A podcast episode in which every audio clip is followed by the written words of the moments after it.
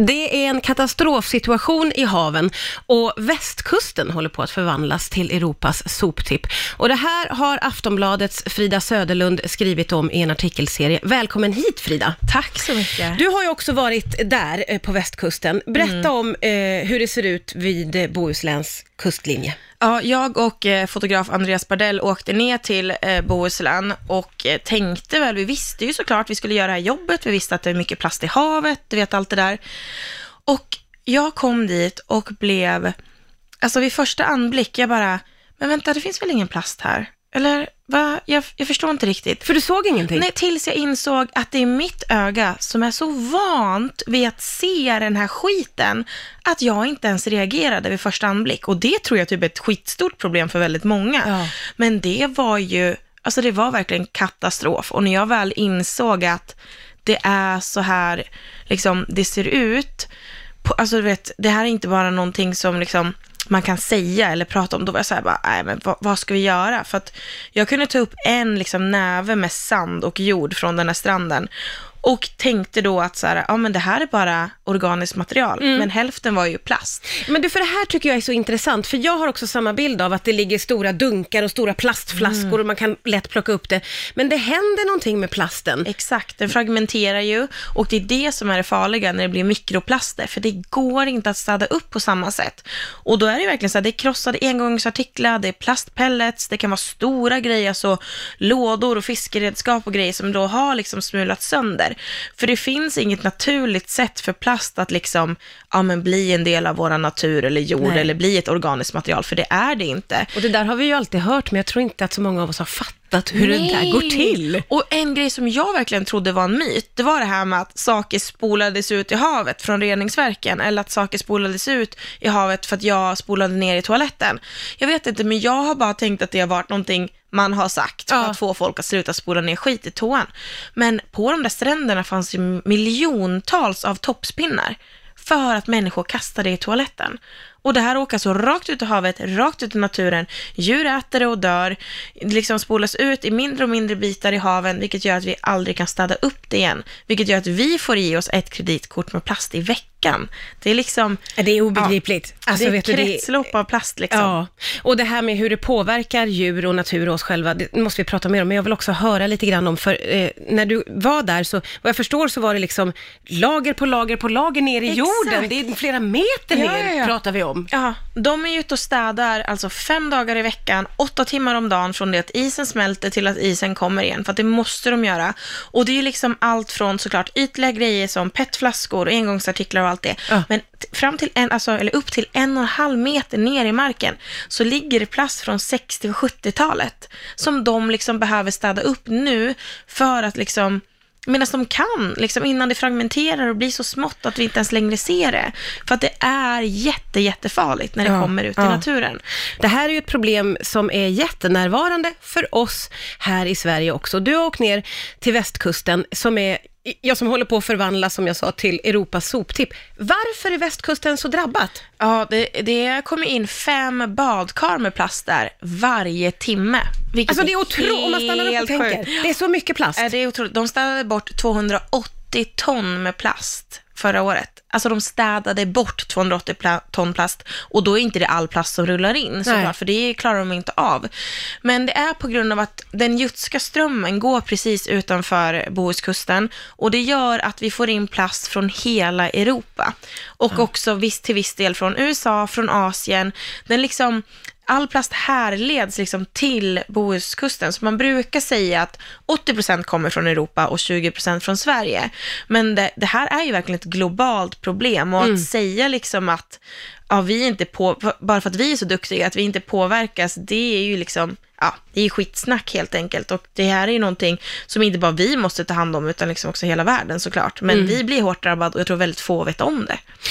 Ja, man har nog inte koll på att det är den här omfattningen som det är. För när jag läser ditt reportage så jag blir verkligen mörkrädd. Men jag tänker också vilka jädra hjältar det är som är där och städar. Jag vet. Vad har de för inställning till det här? Ja, men de håller ju liksom verkligen lågan uppe. De tittade ju på mig när jag stod där med en sån här 12 kilo säck i handen och visste knappt vart det skulle ta vägen. Och bara, det var petflaskor och engångsartiklar och det var liksom kaniler och leksaker och godispapper och toppspinnar överallt och jag visste knappt vart det skulle ta vägen och en död säl och en intrasslad fågel. Jag bara, gud vad ska jag göra? Då liksom kom och strök mig över ryggen och bara så här, vet du vad, nu fokuserar vi bara på det vi tar upp liksom, det är det vi måste göra. De har så här tävlingar liksom hur många toppspinnar de kan plocka på 10 minuter och så här, allt för att de liksom, de menar på att de är tacksamma över allting de plockar upp och de är tacksamma över att få vara där och faktiskt göra skillnad. För det gör de verkligen. Mm. Och vi var ute med ett gäng som heter Pelagiska som jobbar där ute kring på alla öar utanför Hamburgsund och i Bohuslän. Så det var, ja, hjältar.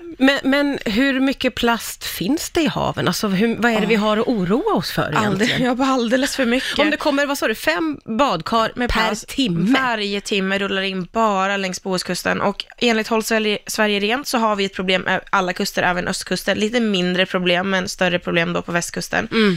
Men plastkonsumtionen i världen ökar ju bara.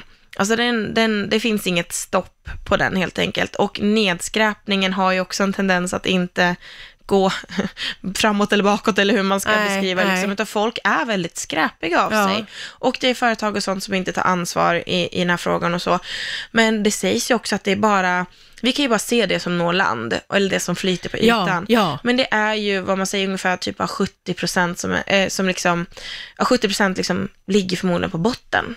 Det är, liksom, det är också obegripligt. Det är helt otroligt. Och vi har nämnt det lite, men det här med att ju många påverkas, djur bland annat. Hur påverkas djuren av alla de här plasterna och allt vad som far omkring? Ja, men de tror ju att plasten är mat. För när vi tänker att det är plast på stränderna så tänker vi ofta petflaskorna, du vet de grejerna. Mm. Men plasten som sagt fragmenteras ju till små bitar.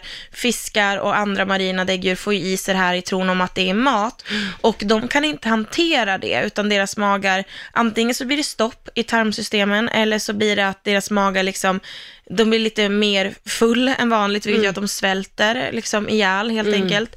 Och det finns ju också djur som då tumlare och sälar som fastnar i dumpade fiskeredskap. Mycket fiskeredskap dumpas av fiskare ute till havs.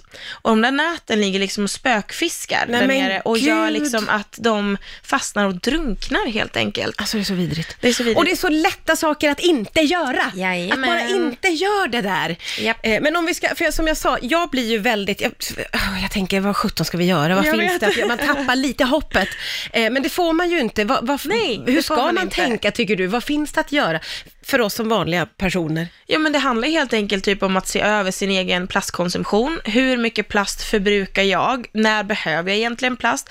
Alltså det är ju sjukt att vi bara tar plast till exempel till saker som frukt med skal på ICA. Vi behöver inte plast till det. Nej. Det är så mycket sådana saker. Och sen så pratar väldigt många forskare också om att man ska ifrågasätta just behovet av plast. Behövs det plast till det här? Behöver man verkligen göra alla de här engångsartiklarna i plast? Behöver vi det till liksom, behöver vi sådana liksom plastpåsar på ICA? Kan vi inte bara ha papp, du vet, sådana grejer.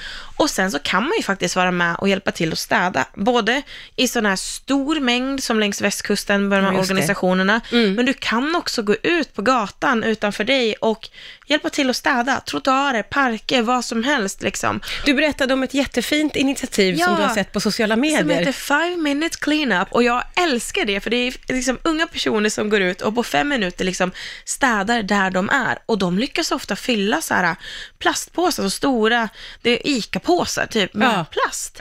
Vilket är helt sjukt, och skräp och saker som inte ska vara i naturen. Och det är det som är det viktigaste om man pratar om så här, vad kan jag göra? Ja, vad gör du med din plast? Vad gör du med ditt skräp?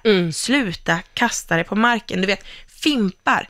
Folk bara sprätter iväg sin fimp som att det vore ingenting. Det är plast. Vi skräpar ner 1 miljard fimpar varje år bara i Sverige. En fimp förorenar 2 liter vatten. Vi får fan skärpa oss. Alltså det här är ju också, visste vi det här? Vi slänger 1 miljard fimpar bara i Sverige. Och en fimp smutsar ner 2 liter vatten. 2 liter vatten. Mm. Det är verkligen som Greta säger, vi måste reagera med mer panik än vad vi gör. Vi kan inte sitta bakåtlutade i den här situationen. Man går med sin smartphone, man är stressad, man tittar sig inte runt, man bara kastar grejer, man tänker whatever. Jag tänker bara på, du vet, folk kastar ju typ ut saker genom bilrutan. Ja. Så saker de blir av med, skräp i bilen, bort. Så här. Nej. Och det går så automatiskt. Men börjar du titta dig runt, vi ska vara ett så rent land. Det är vi inte. Vi får kolla på gatan. Vi får börja skärpa oss. Och att hjälpa till och göra det lilla känns ju som att vi vill skicka med folk där ute. Ja, för små saker blir stora, speciellt när man gör det i grupp. Ja. Alltså det är verkligen så. Det om någonting har vi Greta visat oss, det får man ändå säga. Ja, snälla. Frida Söderlund, det är alltid ett nöje att träffa dig. Tack snälla för att du kom hit till Riksfm.